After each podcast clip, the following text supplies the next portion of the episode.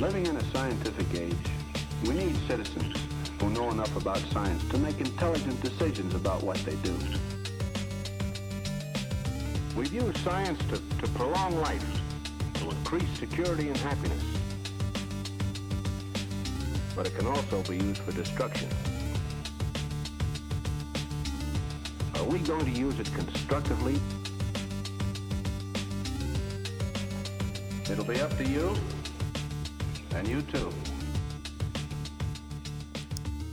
Todd Workone, how you doing? Ah, Mark Middleton. I don't even know anymore. I was trying to. I think this is our fourth, uh, our fourth remote broadcast now. We've done, I think, three, three Mark and Todd casts and one Portland at the movies. I don't remember ever not doing it remote. I don't remember the last time I've seen you in real life. Yeah, it's been a long time. It's so weird, so weird. But we're, I'm surviving, awesome. like we Um, all are.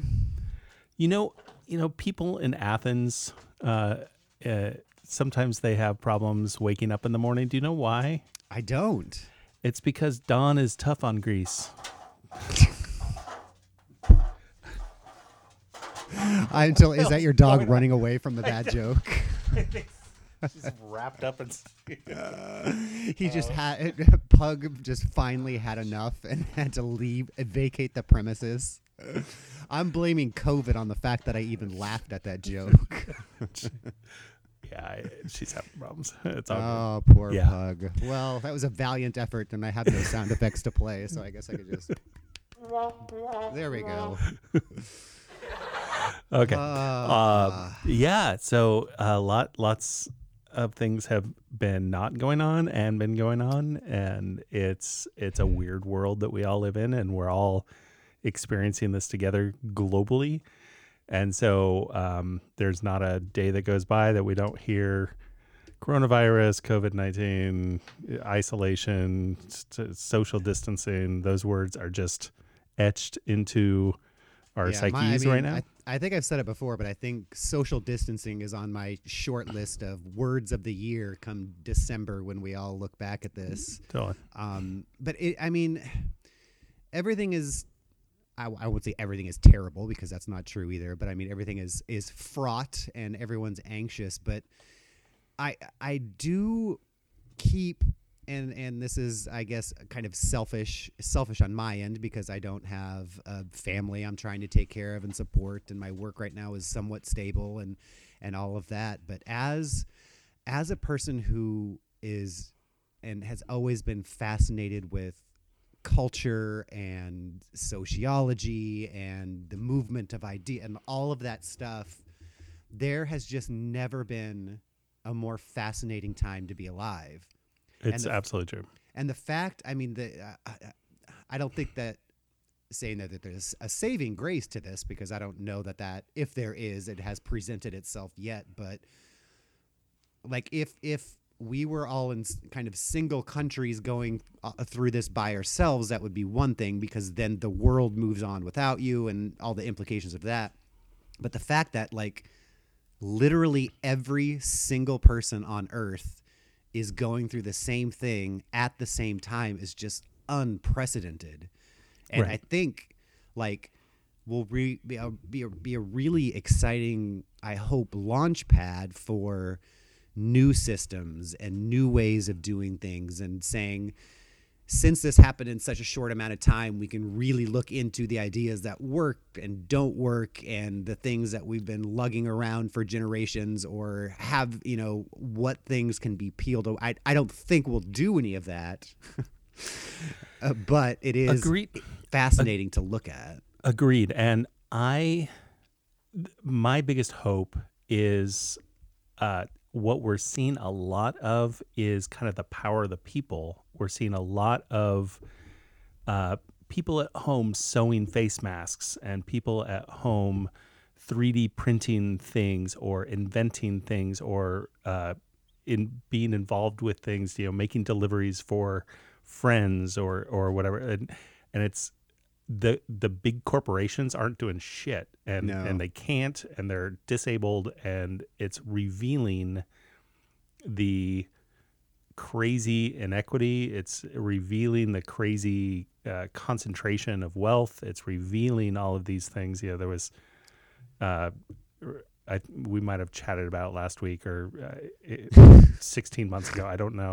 Uh, time doesn't really or when exist. we when we first met 300 years ago or however long it's been now. the the guy from Geffen Records, the billionaire that owns Geffen, Yeah, yeah. uh, is you know, and he's literally tweeting from his yacht about social isolation, and it's a ridiculous yacht with like staff of like 16 Madonna people. in her milk bath, surrounded with roses, talking about the great equalizer.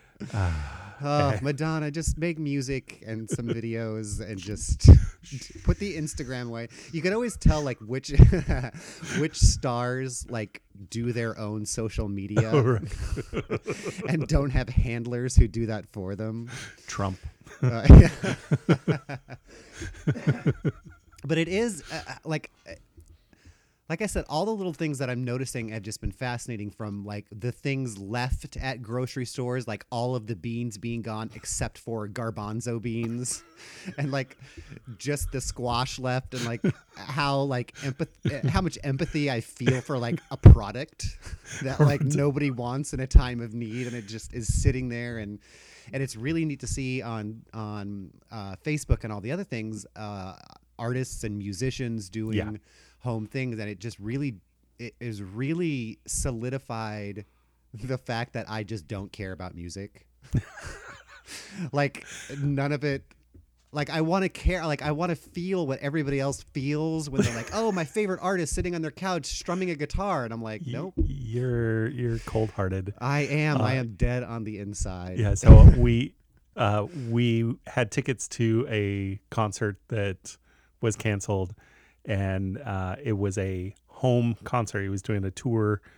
Uh, a- old Christian artist named uh, Derek Webb was doing um, Living room Home- sessions or whatever. living room concerts, and so he does a, a tour that about thirty people attend. And I went last year to it, and and so I had tickets this year. And so this year, because they were all canceled, he did small uh, group Zoom meetings, effectively Zoom meetings, where uh, he did a performance from his living room, uh, and there were twenty of us in the chat room.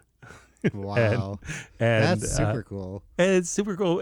And honestly, it was a almost a better experience for me because I got to stay home, be on my couch, uh, have my own, you know, alcohol or whatever, Yeah. and and wear my own clothes. I didn't have to go out. I didn't have to convince Nick to to drag him along with me. Or, you know, all this those things. So, uh, That's awesome. and so it, it, in many ways it it it helped someone who was uh, I, I love being introverted you know uh, i was chatting with an old navy friend of mine who was like boy the the submarine experience just uh, keeps on paying off throughout Yeah, our life really. and uh, to be isolated from the world for four and a half months underneath the ocean yeah. Mm, yeah, that was a thing I did, and now we're kind of. I'm like, I, so I told him that I uh, closed all the uh, curtains and I take logs every uh, every half an hour around the around the house to well, simulate being underway. that there are people on submarines right now that just like don't know what's going on, So I heard that rumor too, which doesn't seem like that's real. It's not real. Yeah, Uh, that's what I so, figured. so Much I- like my dolphins in Venice story, it is not true. It's not true at all. So uh, a, a friend of mine did text me. He's like, I hear that there's submariners who who will come back and learn for the first time, and and like, uh, so what? Uh, oh, Was that you or me? Uh, that was me, and Boris Boris Johnson has just been admitted to the hospital. Uh oh. That's He, we all that's knew he had it, news. right? Correct. Okay. Yeah, And but- he's the he's the European Donald Trump guy, right? Correct. Yeah, Okay. he's the the prime minister of uh, of England, and uh, now not doing well physically, and uh, that's terrible news. Wow. So uh, back to submarines. So I had a friend. Uh, I was chatting with a friend, and and he said, "Oh yeah, I hear about the submarines, and the people on submarines, and and so I I dispelled that myth for him.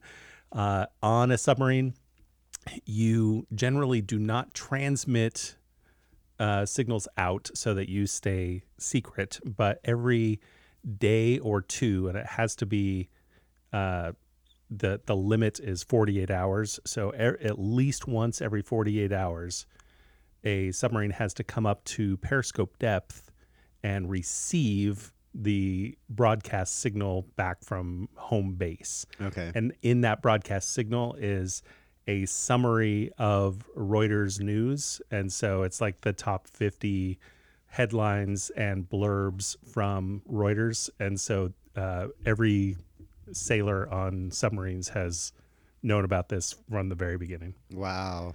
That's so crazy. Yeah. Ah, and it's weird that the Navy still uses Periscope when Facebook Live has been shown to be much better. ah, Periscope. Well, I do have uh, uh, a couple a couple uh, news stories that I pulled. Um, there's an interesting, and um, I'll try to remember to put this on our Facebook post when we put the put the episode out. But um, it's a map that compares your community's social distancing activity to its activity prior to the outbreak, and they uh, show both the United States as a whole, and then they break it down into states and even into counties, and you can see. And they don't have a clever URL, so it's like impossible to just read this over the thing. So I'll try to post that. I posted it on my own my own timeline yesterday, but I remember checking last mid last week and as a whole i think the united states was like a, a b minus or something like that and oregon itself was a b minus and then when i checked yesterday the entire country was at a d or an f. And so i'm hoping that like for example it's been pretty sunny. It's actually a, really nice day today outside. It's beautiful out. you can see my you can see my sun catcher going in the background because i remembered to spin it before we started Yep. recording. So mark had something to look at besides me um, but there was just a ton of people outside. They were all keeping their distance and they were like taking walks and stuff like that, you know, away from each other. And, and all the parks were closed, uh, obviously.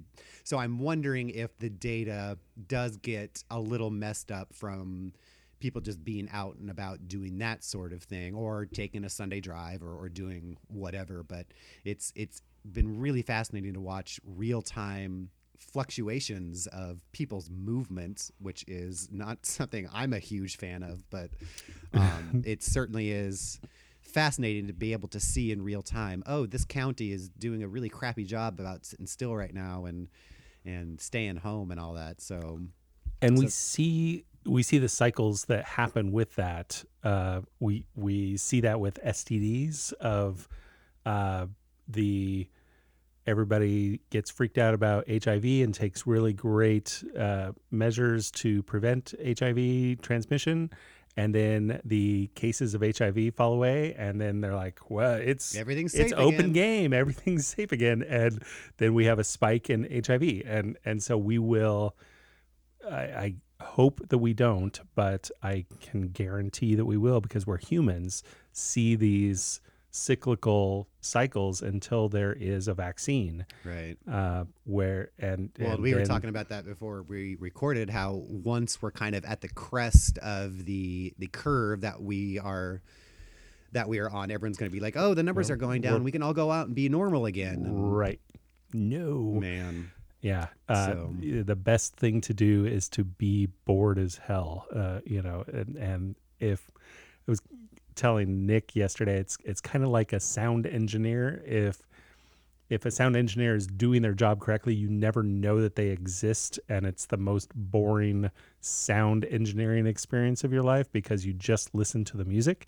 Uh, if a sound engineer is terrible, you'll hear all the feedback and muted mics, and uh, like if they're doing their job poorly, then you know very acutely that they are there Right. and uh, and so we need to be invisible uh, and and and and people need to not hear that we exist you know kind of thing Right. Um, well, to kind of play off the the uh, movement map, there is some good news, at least here in in uh, Oregon, and this is from let's see, what is today? Today is Sunday. I feel like we have to mark all of these. Sunday, April five. So the story is from two days ago, so fairly recent, but it is uh, social distancing cut coronavirus cut coronavirus cases in Oregon by up to 70%, according to some health officials. So, Dean Sidelinger, who is the state's health officer, told reporters that modeling compiled by the Institute for Disease Modeling in, Beve- in Bellevue, Washington, quote, shows social distancing and stay at home orders in Oregon have cut transmissions of infections by 50 to 70%. Uh, he continued, the cases will rise slowly and rise slow enough that our hospital systems should be able to care for people who get sick and should be able to provide critical care for those who are most sick. Um, which is important because Oregon only has 140 ventilators. Now, even since this story, uh, I read that Oregon will be sending some medical supplies, which I believe includes uh, ventilators to New York City uh, and New York State, uh, because they are just being crushed by it because of the population density of New York City. And um, surprisingly or not, it has been difficult for uh, them to get federal resources because all of our states are trying to bid for the same amount of medical devices. So um, it is nice to see that at least states are able to step in and kind of bypass that system and share for the moment. Um, so right, uh, this was two days ago. Like I said, Oregon has 826 confirmed cases and 21 deaths. Um, However, they have tested 16,800 people, meaning 95% of those who have uh, been tested have tested negative. So, uh, Oregon did see 90 new cases added Thursday. Um, but we've been at a stay at home order since March 23. Um, let's see. Uh, 40 states have implemented stay at home orders thus far. Dr. Anthony Fauci says, I don't understand why uh, it is not a nationwide thing. Um, the tension between federally mandated versus states' rights is. Uh, to do something they want to do is something I don't want to get into, he said. But um, he is uh, surprised that most states or all states have not uh, ordered that. And in fact, if you watch some videos today, there's streams of people uh, waiting till to get in uh, churches thinking that uh, whatever it is that they're thinking, which Well, much like doc- Dr. Anthony Fauci, I will not get into. right. so there there's still multiple states that do not have shelter in place or, or stay at home orders and or are reopening beaches like Georgia. reopening beaches like Georgia or there's 15 states that have exemptions for church services and uh, you can uh, stay at home and be quarantined but each week make sure you spread that disease around. Uh, Man. yeah. It's uh, it's it's absolutely ridiculous. It's terrible, and that's I mean that's obviously the other problem too is that Oregon be, can be fine with our shutdown rules and we can get as low as we can, but then yahoos from wherever want to come see Multnomah Falls, and we all get it again. So Right. There's there's a deadly mix right now, especially in the South, of states that are not putting uh, these orders in place, a lack of health care for residents. You know, uh, like Mississippi has the lowest percentage of people who have health care, uh, low amount of hospitals available, and uh, and this message out to the people of like, you know, you're you're gonna be fine, and uh, it's going to be well, and that I mean, and and. I also grew up in a in a generation and a I won't say community, but a I don't know what the word is for that is very uh very uh not Go on. not China. Let me take 20 minutes to parse my words and then come back. Uh, perhaps distrusting of the uh, scientific community, and it is, Yeah. it is always accused them of saying the sky is falling, the sky is falling, um, and just uh, listening to people who perhaps should not be uh, speaking about scientific things instead of the scientific community. So, how's Yes. that for some verbal Good job. ballet? good job. Well, I also pulled this story, and as I was uh, editing it down to read it here, I realized it wasn't at all what I thought it was going to be, but I'll read it anyway. And that was uh, the headline was The Asterix creator Alberto Uderzo dies at 92. Now, it was not related to the coronavirus, it was related to him being 92 years old. Uh, and at first, I, of course, thought it was the guy who invented the asterisk. But it was not. It was a French comic book artist who created Asterix Comics. So, Oh.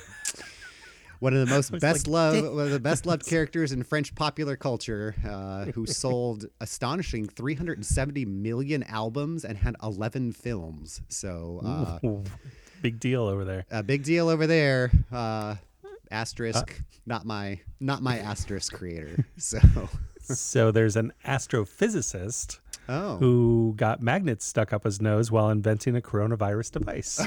go on. so he was um, uh, uh, creating a device that would detect when your hands got close to your face. Okay. And so he had Does your some- hands have magnets, or did was it like a? I think he m- might have been wearing gloves that had magnets or Okay. sensors in them. And so as the gloves got close to the face, they would sense the magnets.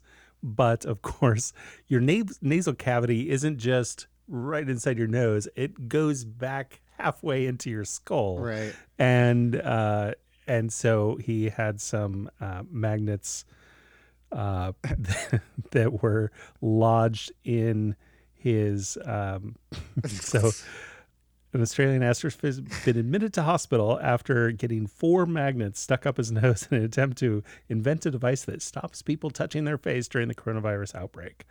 And uh, he's fine. He was 27. Uh, he's an astrophysicist who studies pulsars and gravitational waves. Wow. Said he was trying to liven up the boredom, boredom of self isolation with four powerful neodymium. Uh, neop, I can never say that word. Neodymium. Yeah, uh, magnets. Wow. Just goes to yeah. show you you can be an astrophysicist and still a moron. um, well, I do have some very happy news, and that is Alex Jones loses his Sandy Hook court appeal and must pay nearly $150,000 in legal fees. So the InfoWars host is being sued by nine people whose family members were killed in the tragic shooting at the Connecticut elementary school. Uh, Alex Jones, who is a conspiracy theorist and repeated loser of court battles, says this And article that. I love, uh, was ordered Wednesday to pay more than $20,000 in attorney's fees after losing another appeal in a defamation uh, case related to the 2012 mass shooting. Uh, the Texas Court of Appeals sided with the Sandy Hook family, uh, who for years has been attacked by conspiracy theorists who falsely claim that the shooting, in which 20 children and six adults killed, never happened. So uh, Jones, Alex Jones, was one of the big things that claimed that the parents of the dead children were quote crisis actors who helped stage a shooting. So. Um, Human piece of garbage. Alex Jones is finally. Uh, oh, and the most recent thing he was doing was uh, he was most recently in the news after he was caught peddling a toothpaste. Toothpaste he falsely claimed could kill the deadly coronavirus. So What's sad is he's probably got that in spare change uh, because of the amount of product that he sells to these. That's true. I was going to say, I mean, he's obviously taken a huge hit since he's been pretty much deplatformed from everywhere. But as we've seen, I think uh, things like that usually tend to bolster true fans as Yep. opposed to make them say, hey, I wonder if since every single other person, authority figure, news outlet, general, person in charge, country, not- president, That's not how we nation, work. That's not how we work as says humans. one thing, maybe I should consider my own views on it. They're all wrong.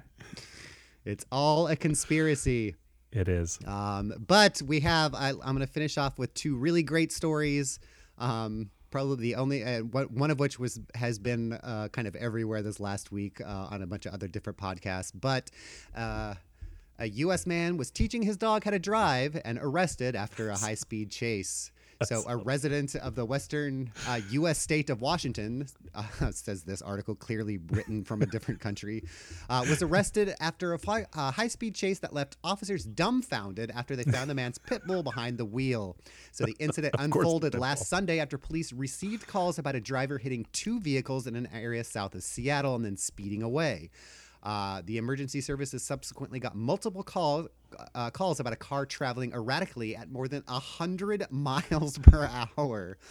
Um, Officers gave chase and they got close to the vehicle, which was a 1996 Buick. So, congratulations on hitting 100 miles per hour in a 96 Buick.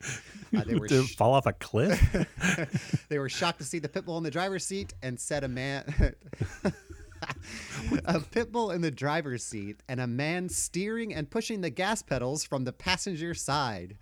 He didn't even have one of those gizmos that like uh, driver's ed teachers have that you can control it all from the passenger seat. Uh, the pursuit ended after police deployed spike strips and arrested 51-year-old Alberto Tito Alejandro, who was booked on multiple multiple felony charges, uh, including driving under the influence of drugs. "Quote: We took him into custody. He admitted to our troopers that he was trying to teach his dog to drive. I've been a trooper for almost 10 years. And I've seen a lot of excuses, but I've never had the excuse that the dog was driving.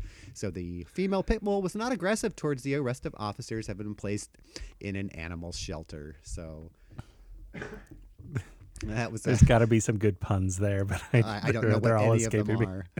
Uh, but also from Washington State, Washington ends its sales tax on menstrual products. So, of course, this is Good. high news for you and I, Mark. Uh, a bill ending the state tax was signed into law on Wednesday or on Friday by Governor Jay Inslee. Um, the campaign was spearheaded while Sir uh, blah blah blah. It passed the House. Yada yada yada. This tax reduction will save women in Washington more than three million dollars per year. Uh, That's a noticeable amount of money when government is suddenly looking to scale back spending. But I'm glad it wasn't vetoed, especially for women are being economically hurt by this virus and looking uh, to save every dime. So, Mark, out of how many states in the nation, how many of them uh, have ended the tax of menstrual products? It's it's got to be a small number. Um, I, I'd say ten. 18. Washington is now 18? Oh, the good. 18th state who doesn't penalize women for being disgusting monsters who need menstrual products. Uh, So, also I- to note, I and I didn't look this up because I didn't think I was going to talk about it, but um, the Equal Rights Amendment, I believe one more state has signed uh, to signed it. It is still it still needs all 45 states to be ratified, and I believe there are still two or three more uh, holdouts for signing. Um, signing into the constitutional law that women are equal. So, I bet you all those people are lined up for a southern a southern church right now. they're busy right now. Are we being too mean today? I don't know. no, I, I, the, the world is being mean to us, Todd. That's true. I have no other choice than bitterness and despair. Um, but that's kind of all the news I had, unless you had some more. So I had no other news. not a whole lot of out uh, going on, other than of course the big news. So There's really not. Um, you want to uh, dive into the topic? It's uh, kinda- yeah, that'll be an let's go. one. Let me take a Cool. sip of my double gulp. and I will uh, have some water. Um, so I recently read a book called, um, ironically, I won't be able to remember the name. How to remember Um, things you read this week? it's it's called Moonwalking with Einstein, and it's about memory, and uh, and so it delves into a whole interesting subset of the world that uh, and and the process and and and the whole thing about crazy memory feats, and uh, so I thought we'd talk about this. Nice. So, uh, there is an international organization, and there is a United States chapter of the uh, United USA Memory Championships, and annually they get together and perform a series of of remarkable feats.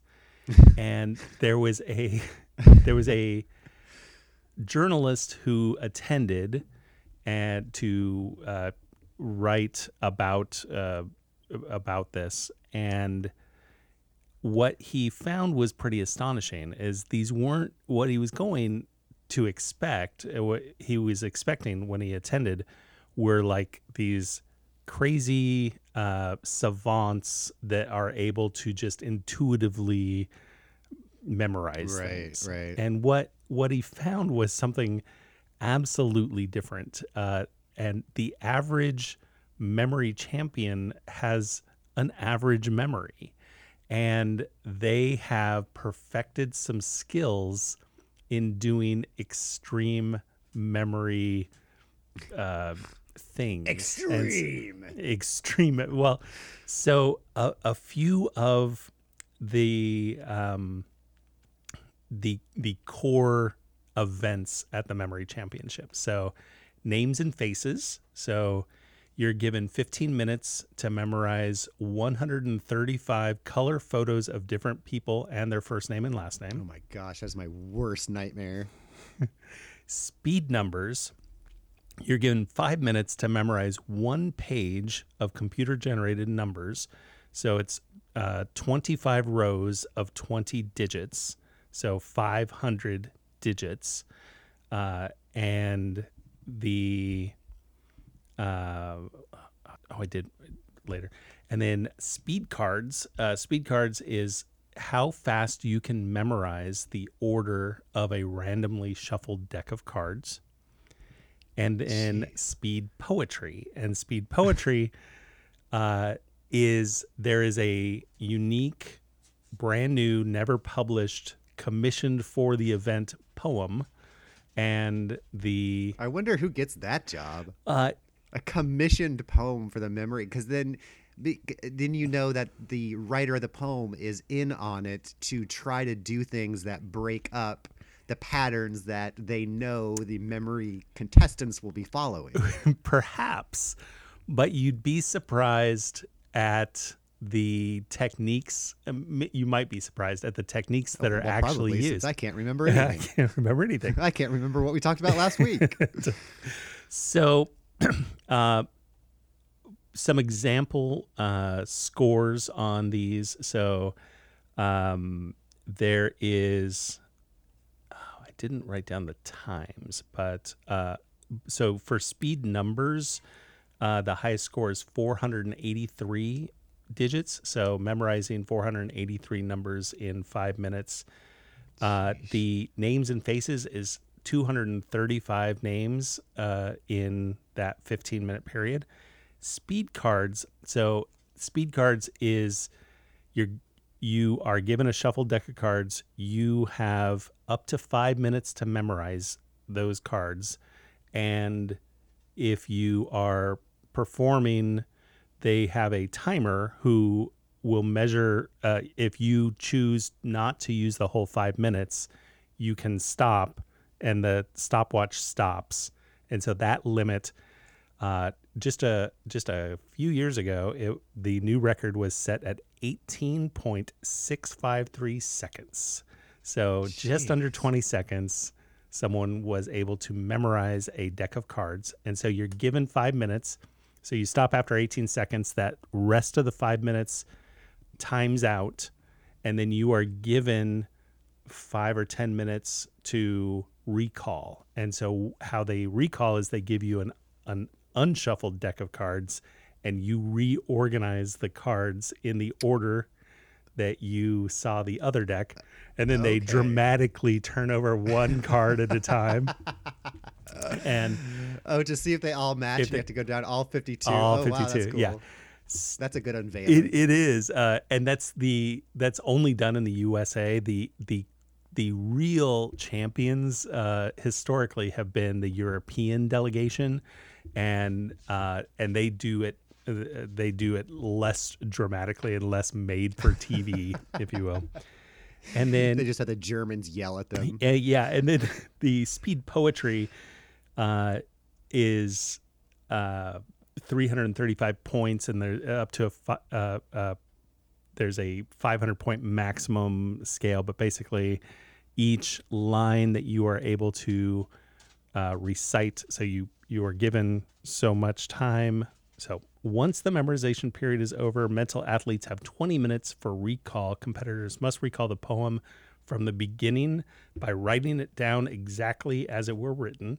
So punctuation counts, capitalization counts, all those all those kind of things. And You know the year they get an E. E. Cummings poem that they're super excited because there's no capital letters.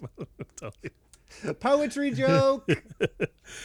uh, and so out outside of this circle of these this championship, there's other notable feats of uh, memorization. One is uh, just in 2015, Suresh Kumar Sharma of India memorized 70,030 decimal places of pi. And he was able to recite that over a period of 17 hours and 14 minutes. Good grief. 70,000? yes. Uh, the most binary digits memorized in 30 minutes, according to the Guinness Book of World Records, is 7,485. So 7,485 one zero one one zero one zero zero zero one one zero. You know, it's Can you that. imagine being the guy who had to keep track of if he was right or wrong? Uh, It's some intern at the Memory Olympics or whatever. so that one was at the World Memory Championships, held Oh. held in a little town that uh, we might not have heard of before, uh, called Wuhan City in Hubei, China, in 2019 in December. And this is exactly what they'll always be remembered for. uh, that Uh, happened. You know, you know the director of the competition is pissed.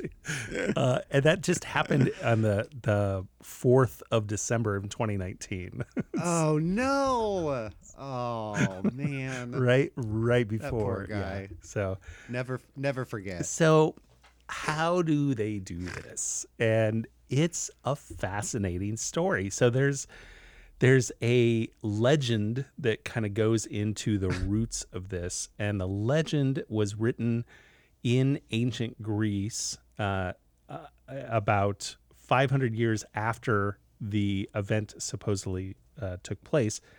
But uh, so Cicero wrote about the um, the original legend where this uh, took place, and there was a poet named Simonides, and Simonides was commissioned to attend this party, and uh, so. It, back in the old days, you didn't get a DJ, you got a poet. And so he came to the party, and there were 150 or so people at the party sitting around the table doing all the stuff. So he came in, presented his speech, and he's a local guy that knows everybody in the room.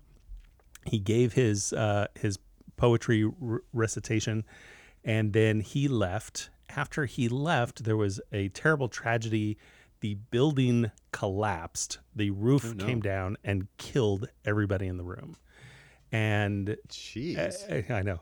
The family members who wanted to uh, to retrieve their loved ones and and you know, and and try and make sense of all this were at a loss because of the mangled and disfigured bodies and, and all the all the things. This story really took a turn did, I wasn't did. expecting. But uh, Simonides was able to uh, remember uh, and and place himself back in that room mentally, and picture everybody sitting where they were sitting. And so he took each family member one by one to the location of their deceased family member and was able to restore, uh, you know, that. So, wow. so as a poet, Although I, I I am wondering if Simonides did just have a really good PR person that concocted this because there's no survivors to tell like if he's right or wrong. there's your It's just all- there's your family. I'm speaking as the Alex Jones of whenever Simonides lived. Right. it's all a conspiracy. and uh, and so in ancient times the the use of this technique and and so Simonides is So when what about when was this? uh, 550 BC. Okay. And so uh, l- a long time ago, and um, he kind of uh, uh, invented, if you will, this concept of a mind palace. And so the the term used throughout the industry is mind palace or or brain palace or memory palace. Didn't they have one of those in Fight Club? And that's where he always he would see the penguin. Remember that? It was like the penguin was Oh, the yeah. spirit animal. Yeah, yeah. And he went to like that mind palace, whatever that yeah, was. yeah. Huh. So a mind palace is a place where they um, they create mnemonics for things that you want to remember. So, uh, a mnemonic is uh, is a memory device that aids in the retention and retrieval of human memory. So, for example, let's see if I can if I can do this. So, um, uh, um, hold on. So the the keeper, uh, the the record holder for names and faces and numbers, uh, his his name is oh shoot, hold on, I've almost got it. Well, I'll, I'll. Oh, okay. I was gonna say I could do one. Oh, you can do one. Yeah, go ahead. Well, so I always remember. Um, oh, now I'm forgetting. What in the world? Well,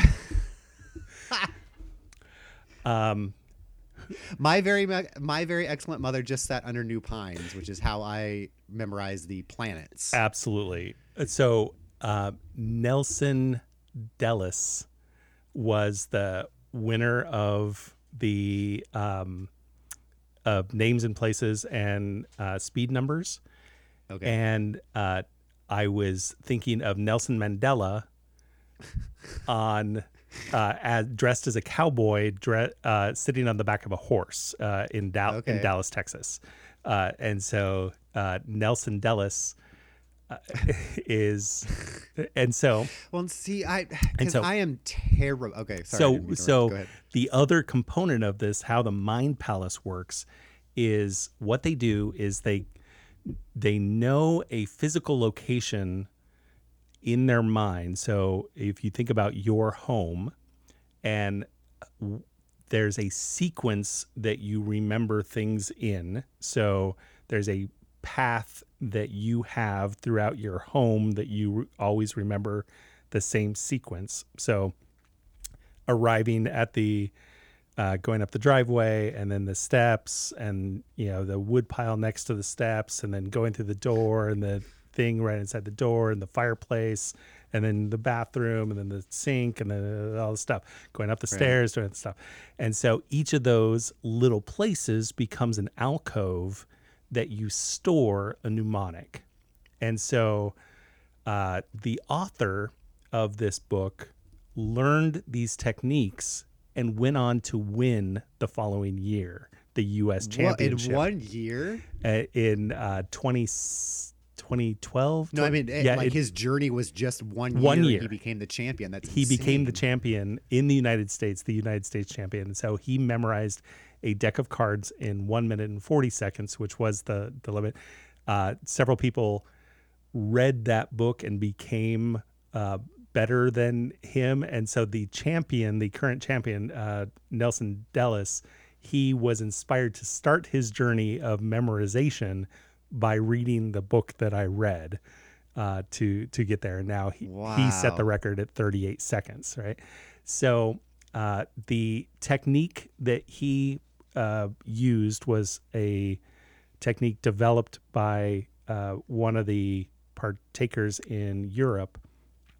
And so each card has, uh, each card of the uh, 52 cards had a person uh, doing something at a place. So uh, a, a Michael Jackson moonwalking uh, at uh, uh, on stage, right? And so that was the five, uh, the King of Hearts, right? And so the King of Hearts was Michael Jackson moonwalking on stage. He then, as he looked at cards, he broke them into groups of three, and so the first three cards were the person from uh, the first card, the action from the second card, and the location from the third card.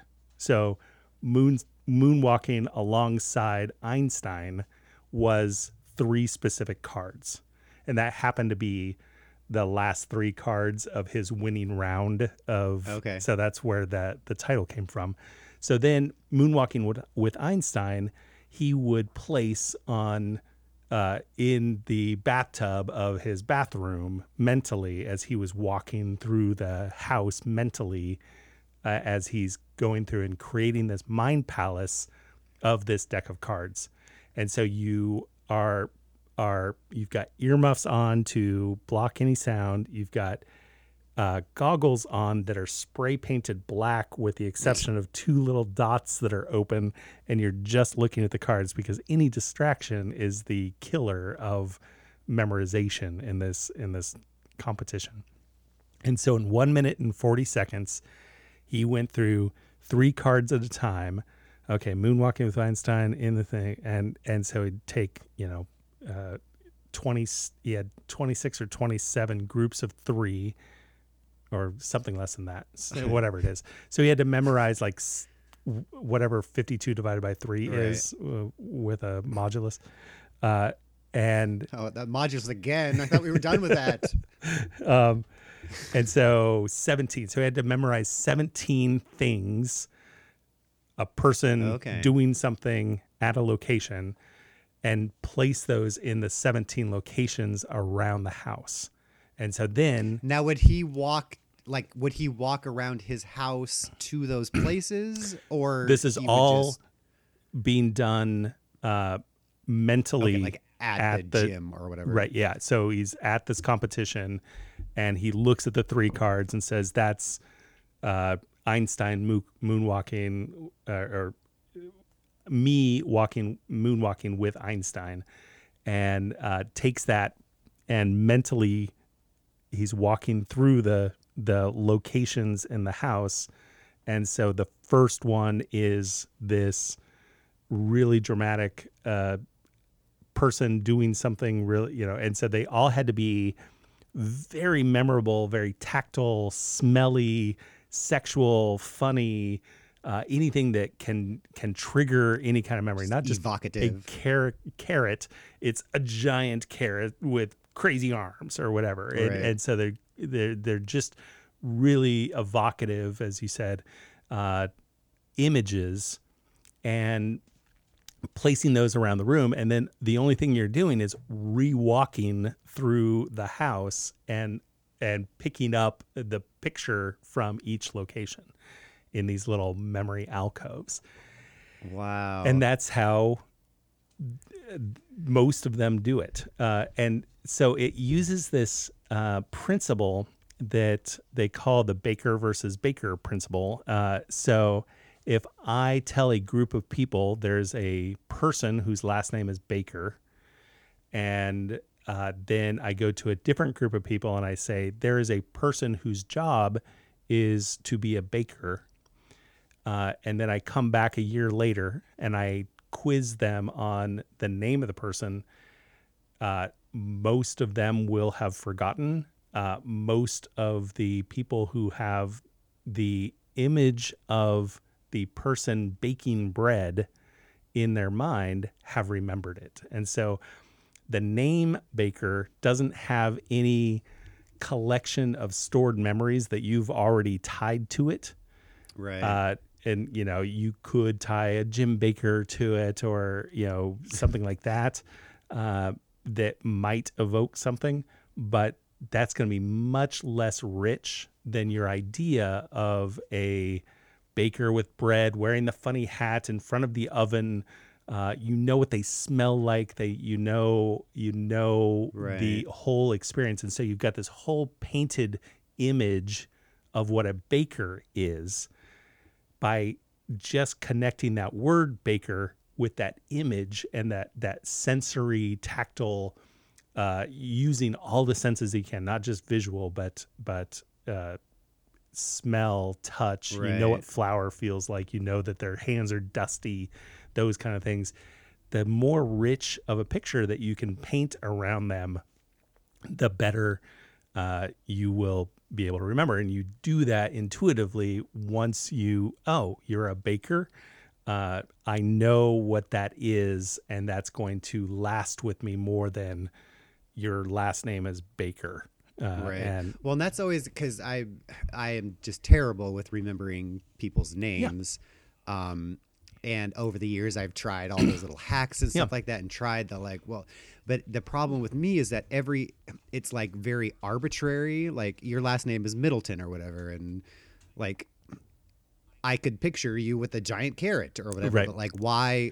And- like, I still won't connect so those they- two things in my mind. So they and- come up with the mnemonics, and that's why I was thinking of uh, the other person's name was Alex Mullen, and so what I was thinking of uh, about Alex Mullen is a hatchet or an axe cutting off his mullet, and and it seemed really strange, but I can visually picture that happening and I remembered his first name and last name uh, because of that mnemonic.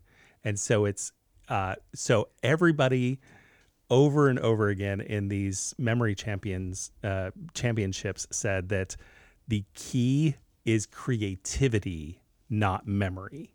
And so it's crap. it's our I have no excuse. you have no excuse. it's our ability to be creative and evoke as many tactile, sensory, smell things that that we can do to um, create an image that's indelible. And Right. and so when when you meet someone, take their name and or or a physical attribute around you know, their ears or their eyes or or something not something that they'll change out like their hat or or something like that but some physical characteristic and um, one one key to remembering people's names is before you meet them literally in your mind saying I want to remember this person's name. I, I intend on uh, remembering that name. So when you hear it, you take the time and don't just dismiss it. You know, more than half the time. By the time their words have left their lips, I realize that I wasn't listening to them at all, and it's gone. You know, like Well, and the, the other half of that is like, not only was I probably barely listening because I'm I'm listening for the content, not for like the extraneous stuff because I have problems enough with remembering. So I'm like, okay, let's focus on you know the interaction of what we're accomplishing, Right. Not the extraneous. di- I'm putting my own mental pinhole black hole glasses on and just cutting out all that. But then I get to things like, okay, well, I'm going to remember and the whole time they're telling me something important i'm like alex al uh, an axe an axe i have an axe and like trying to remember the mnemonic device and then just not listening at all to anything that they say Right. so, And most of the time, when we are introduced to somebody, our brain is focused on what are we about to say to them. right And so we're not listening to them at all. You're not even hearing, hey, my name's Alex, and blah, blah, blah, you're you're not even hearing any of the things you say because you're more focused on what is it that I'm about to come, you know, put out of my mouth, and uh, and so. Uh, so that's a thing. And then uh, the next key to remember somebody's name is uh, short term recall right after you meet them. Is right after you've met them and you know that their name is Alex Mullen to to then rethink that uh, a minute, uh, five minutes, ten minutes later, and try and recall that at that time because review helps to create that indelible memory within your within your brain. do you ever get it where literally i think you kind of already just said it but like as they're pronouncing the last sound of their first name you realize that you have already forgotten A hundred percent what it was A hundred percent. That's why the nice thing about Sunday school because like every year I get you know 15 new kids or whatever, but thankfully they all wear name tags, which is helps me remember, and then I don't need the name tag anymore. It's kind of another little cheat, but their parents never do, and so like I'll have known parents for like 10 years. No idea what the name is. like, oh, you're so and so's dad, or whatever.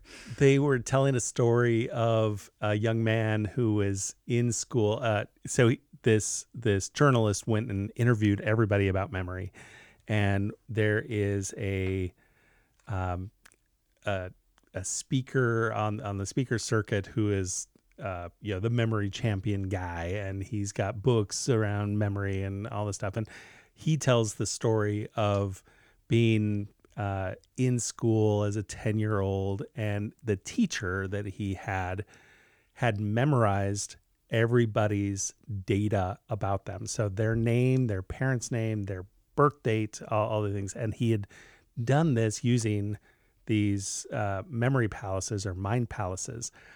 And it he used it as this weird party trick during class as he would a- be able to recall very specific details about individuals. So when he did roll call in the morning, if somebody wasn't there, he would then call out their parents' names, their their phone number, their date of birth, you know, and, and where they were, you know, and, and Just violate all of their privacy in Totally. front of in front of a crowd. it was the 60s, you know, uh, and so uh, there was no privacy, and uh, and so the this kid was just fascinated with with this, and he begged the teacher. The teacher wouldn't divulge, and he just assumed he was a, a savant, a genius. yeah. And uh, literally on the last day of class, the teacher shared the whole story to the entire class, and from that moment on, he was just dedicated. That's that's his story at least.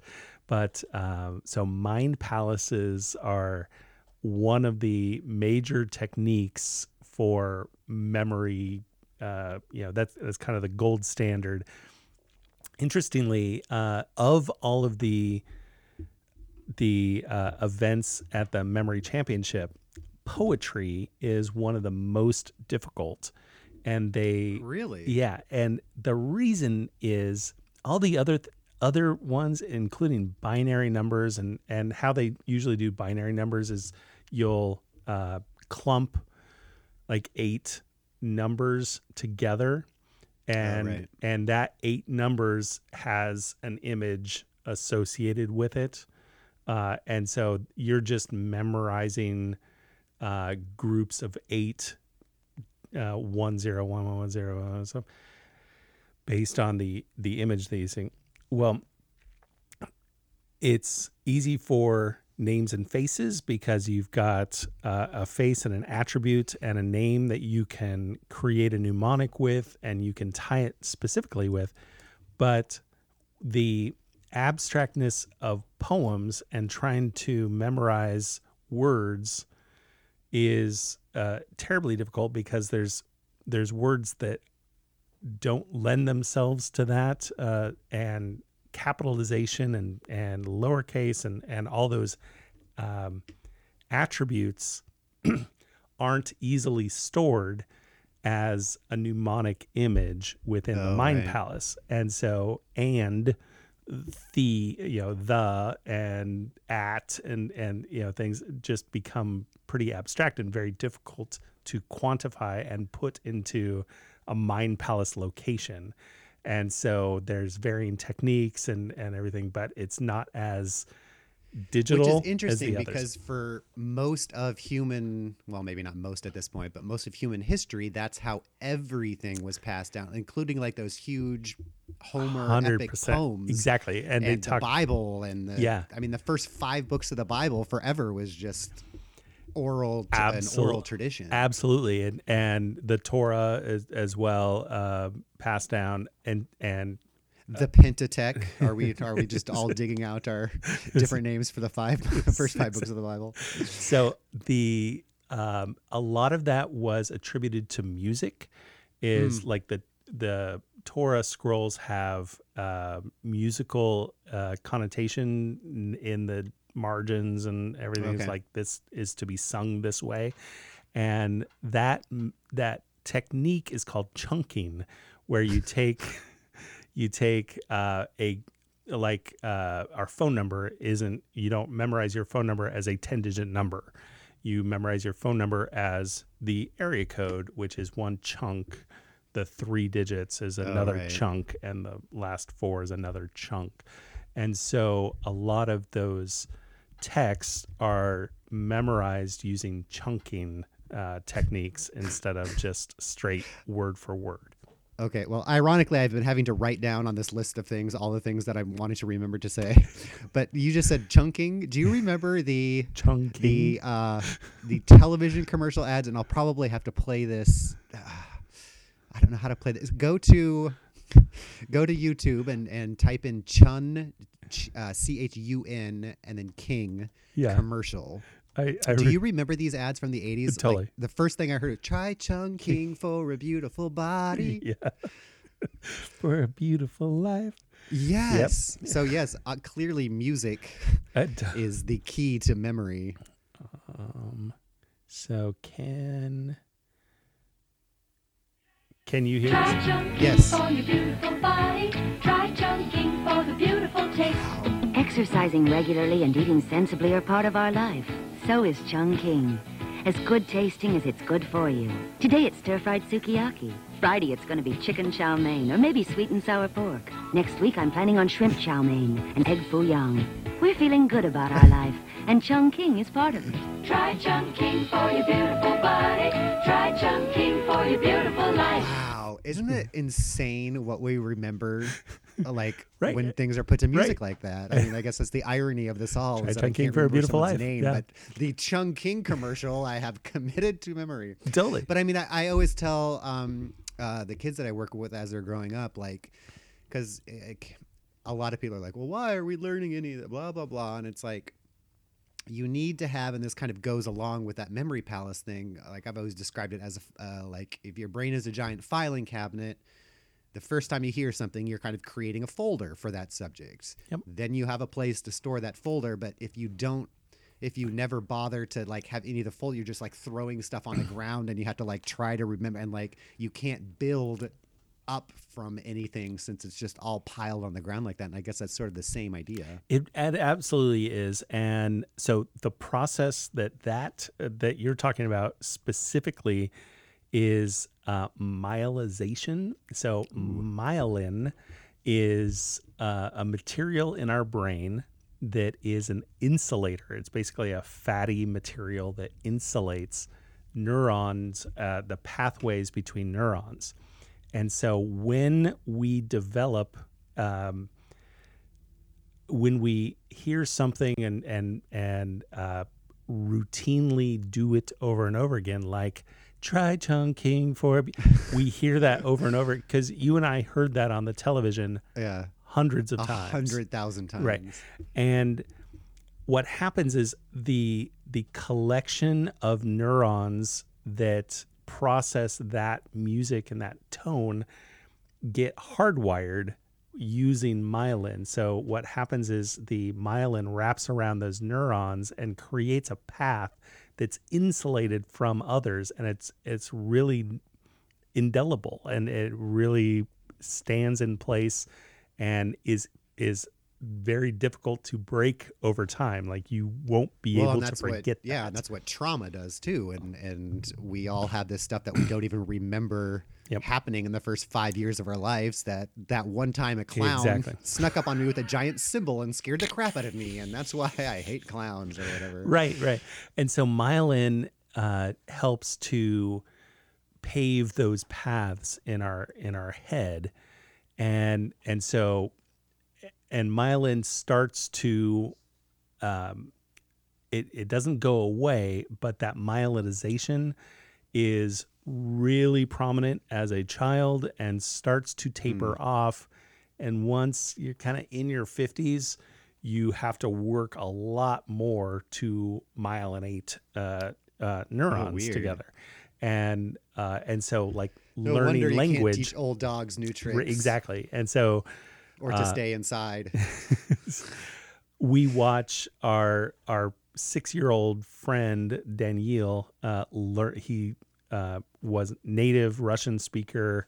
Uh, two years ago, he came to the United States. Has been learning English, and we watch him learn language, and it's fascinating because he will he'll hear a new word and then you'll see him repeat it to himself uh, multiple times and then it's like locked in and he's got it and then he that's just part of his vocabulary and he, he does it. So he's he's subconsciously he's myelinating these Right. these And one of these days, I've never done it, but I've uh, recorded some of the conversations I've had with Colin, especially about this virus, and trying trying to get him to conceptualize it. Even though, and it's funny to watch, and I, I think I've talked about this before as he gets older and his thoughts are more complicated and and more intricate than they are when they're kids. His language is not, and his his ability to think of words and to and his speech patterns and stuff like that very much stopped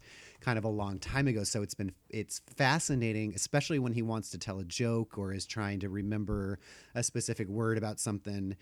You can see it's like his train of thought is going and then it hits where that myelonization should have happened but that part of the road is just like the bridge is out. There's no way across and so he'll hit that and you'll like literally see his brain like put it itself into reverse take another side you know the business route around the freeway and then try to find the area of the word he's thinking of and it's usually he'll just come up with a simpler simpler words for that concept but it's fascinating to watch like in real time someone try to navigate around when those those kind of things are broken which is super fascinating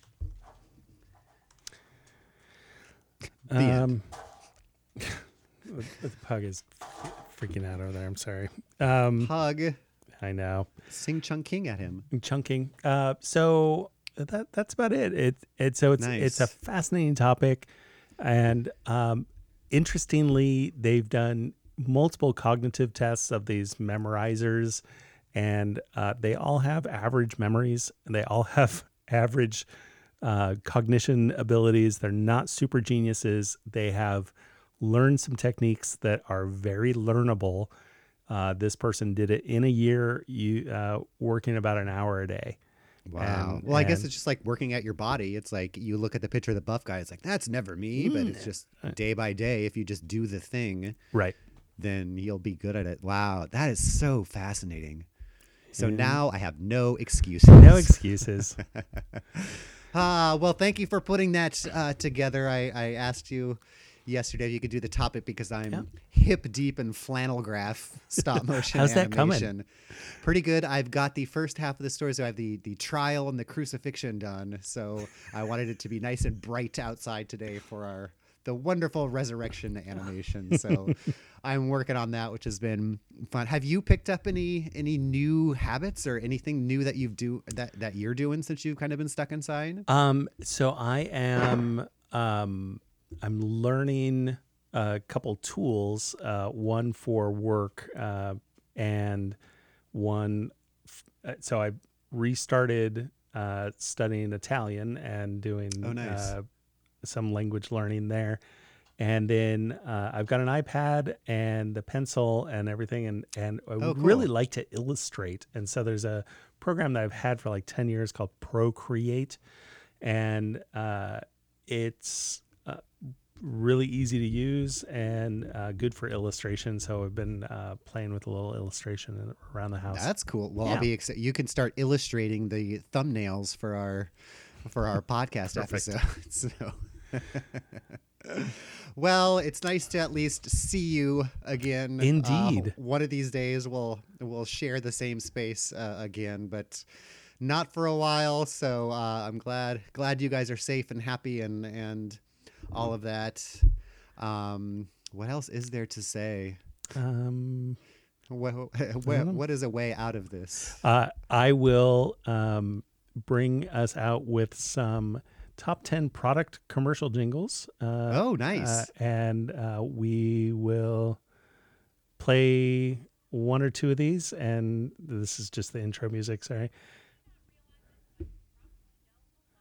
Oh, Oh, watch Sorry. Mojo. eh, let me. The internet's worst uh, voiceovers for their top ten lists.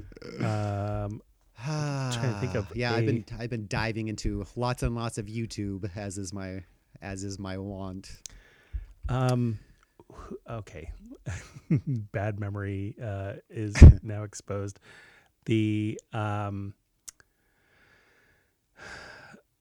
she was in a commercial. So there's a couple commercials I remember word for word uh, from the uh, from being a child, uh, and one was the Century School of Broadcasting.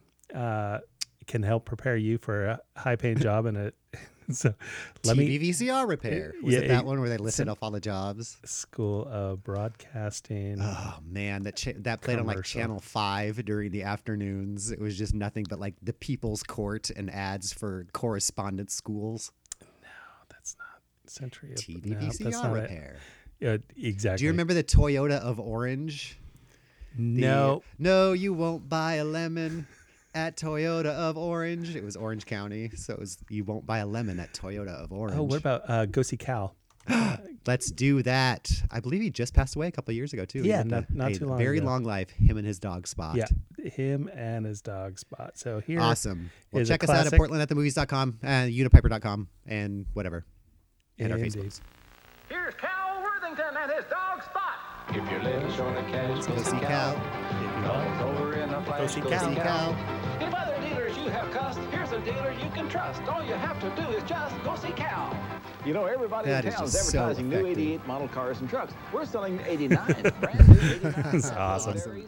All right. We'll Look at see you guys later. Brand Bye, new Mark. 89 Ford Festiva, 54.95, 95 a month. A brand new 89 Ford Mustang, 89.95, 149 a month. And look at this, an 89 Ford Probe, the all-new Ford Probe. You got to drive this car, 94.95, 163 a month. And 89 Ford Taurus, 10.995, 189 a month. And 89 Ford Aerostar, 99.95, 173 a month. And 89 Ford and F-150 pickup, 99.95, 173 a month. The 89 Ford cars and trucks are on sale at the same prices. Hey, come and see us. It's Worthington Ford in Long Beach. Worthington Ford in Long Beach, where your friends are. Open to midnight. See you here.